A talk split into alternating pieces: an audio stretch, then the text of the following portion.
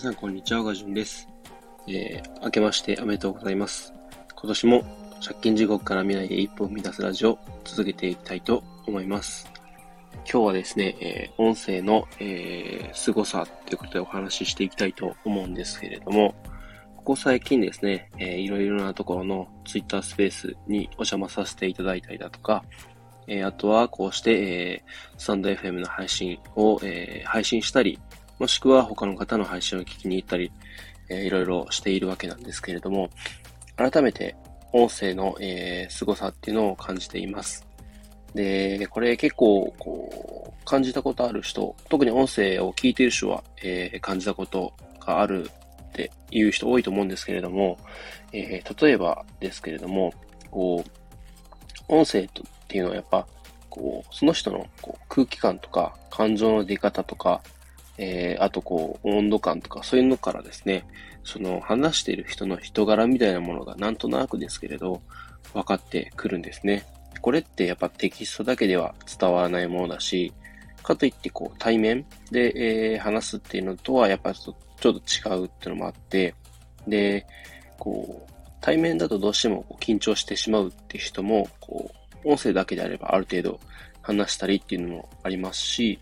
で、テキストではやっぱどうしてもこう、その人のこう、空気感とか感情とかっていうのは伝わらないんですけれど、音声っていうのはこう、その人がこうその時怒ってるとか、悲しんでるとか、楽しんでるとか、そういったこう感情が全部こう声に乗って届くので、すごいこう、なんだろうな、対面とテキストのこう中間みたいなところで、すごい、こう、交流するにあたって、すごいいい、こう、ツールというか、すごいいい環境なんじゃないかなっていうふうに改めて思います。で、どうしてもですね、最初っていうのは、やっぱ緊張するんですよね。僕もこの音声配信、スタンド FM の1番目の収録の時は、めっちゃくちゃ、えー、緊張しすぎて、ろくに喋れませんでしたし、で、Twitter スペースも最近になって、えー、いろいろなところに聞きに行ったりとか、もしくは、こう、登壇させていただいて、えー、お話しさせていただく、交流させていただくっていう機会が増えたんですけれど、結構最初は、こう、聞きに行くだけ行って、うーん、とりあえず聞いてって感じで、そのまま終わるってことが多かったんですよね。やっぱこう、どうしても新しいことっていうのは、誰でもこう、最初は抵抗あったりとかして、えー、なんだろうな。とりあえずこう、触っては見るものの、途中で止まってしまうというか、戸惑ってしまうみたいなものあると思うんですね。でも、その、こう、一つの壁みたいなものを超えると、その先すごい、こう、楽しいというか、なんか面白い、こう、文化みたいなものが感じられると思うんです。で、これって本当にすごいんじゃないかなっていうふうに思いますし、これから音声っていうのは増えていくんじゃないかなっていうふうにも思います。なんかこう、なんだろう、音声って当然ですけど、こう、何かしてるときに、YouTube とかの動画だと、こう、目と耳を、えー、まあ、占領するというか、こう奪うってことになるんですね。でも、音声だと耳だけしか塞がないんで、こう何かをしながら、えー、こう音声を聞くってこともできますし、で、そうですね、そのながら、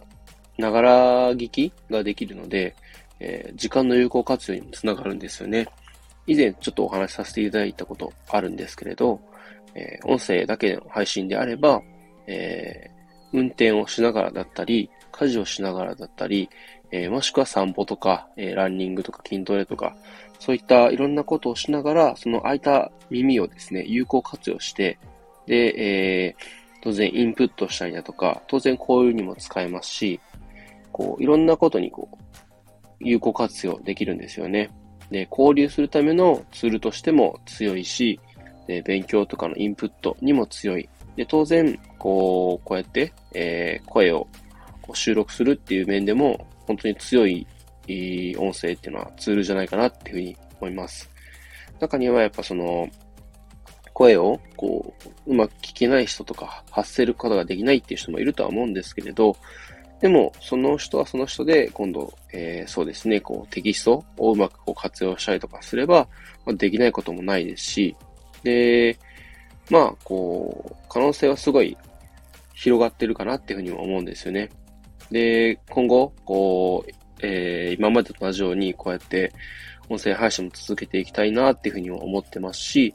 で、最近ですね、その、ツイッタースペースで、えー、いろいろな方と交流することができて、すごいこう刺激をもらったりだとか、気づきをいただいたりとかっていうのが本当に多いんです。で、僕自身も今度から、えー、ツイッタースペースでのこう発信とかも、えー、増やしていきたいなってことで、いろんな、えー、コミュニティとか、えー、そういう、発信のところ、えー、しているところへ参加していって、えー、僕自身もですね、そうやってツイッタースペースのホストとか、えー、やれたりできたらいいなっていうふうに思ってるんで、今後もですね、えー、音声、えー、いろいろ勉強しながら、えー、発信も続けていきたいと思っています。えー、ひとまず新年はこんな感じで、えー、またですね、いろいろ日常での気づきだとか、で、あとは、えー、塾派さんの方もですね、え